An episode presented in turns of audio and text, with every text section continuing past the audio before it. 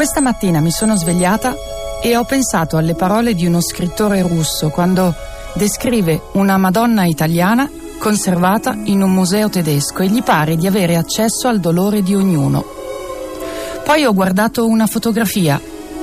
Lo sfondo è bianco, come la carta da giornale, come certi fondali a teatro e come la paura e come il mare di latte nel finale di quel film dove i siciliani emigrano in America.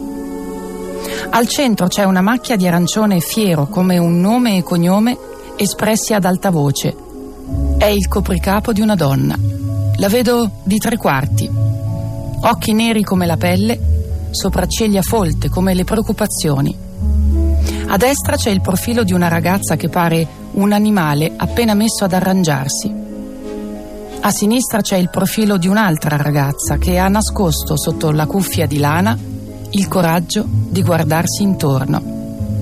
La didascalia dice in inglese migranti sulla costa italiana dell'isola di Lampedusa. Poi sono andata più vicino alla fotografia, sempre più vicino, e i colori si sono sfocati e i lineamenti si sono allentati e nemmeno la didascalia era più così sicura. Allora mi è sembrato di vedere dentro me, o voi.